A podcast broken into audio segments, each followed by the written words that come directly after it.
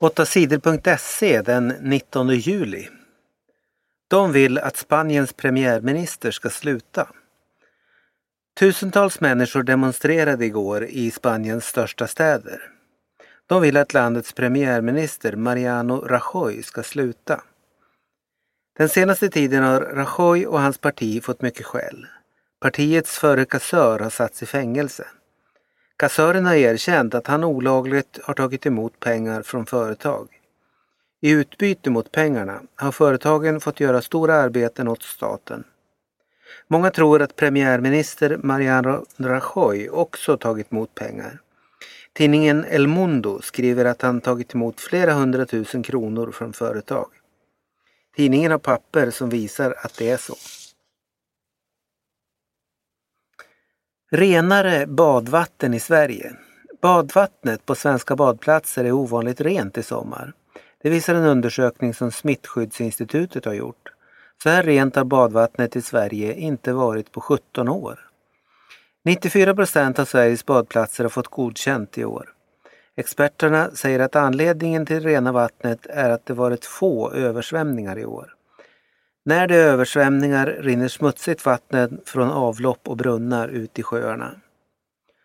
Har man små barn som badar ska man hålla koll på hur badvattnet är.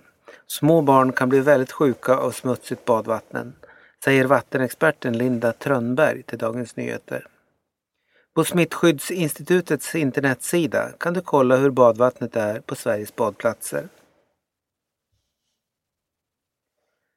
Sverige möter Island i kvartsfinalen. Nu är det klart, det blir Island som Sverige möter i kvartsfinal i fotbolls-EM på söndag. Island blev trea i sin grupp i EM. Det är ett lag som passar Sverige bra. De svenska damerna har vunnit mot Island två gånger i år. En av de matcherna vann Sverige med 6-1. Men nu har Island blivit bättre. I EM har laget haft ett väldigt bra försvarsspel. De andra lagen har haft svårt att göra mål på Island. Island är ett lag där spelarna jobbar hårt och hjälper varandra. De kämpar och ger aldrig upp, säger Sveriges lagledare Pia Sundhage. Kvartsfinalen mellan Sverige och Island sänds i TV4 på söndag klockan 15.00. Sämre för klädarbetare i Kambodja.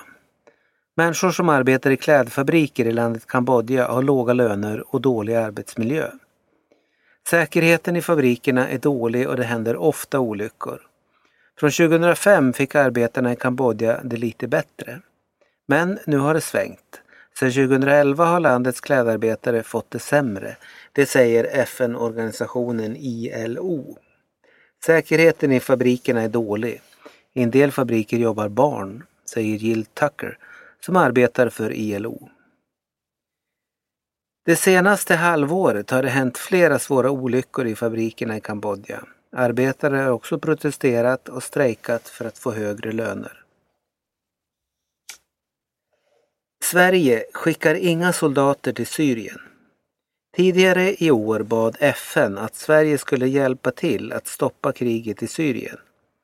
FN-chefen Ban Ki-Moon bad den svenska regeringen att skicka fredssoldater till Golanhöjderna vid gränsen till Syrien. Men den svenska regeringen säger nej till det. Området där soldaterna skulle vara är mycket farligt. Golanhöjderna ligger på gränsen mellan Syrien och Israel. Risken att hamna i strider är stor. Österrike och flera andra länder har tagit hem sina soldater från området. Det har varit krig i Syrien i mer än två år. Omkring 100 000 människor har dödats i kriget.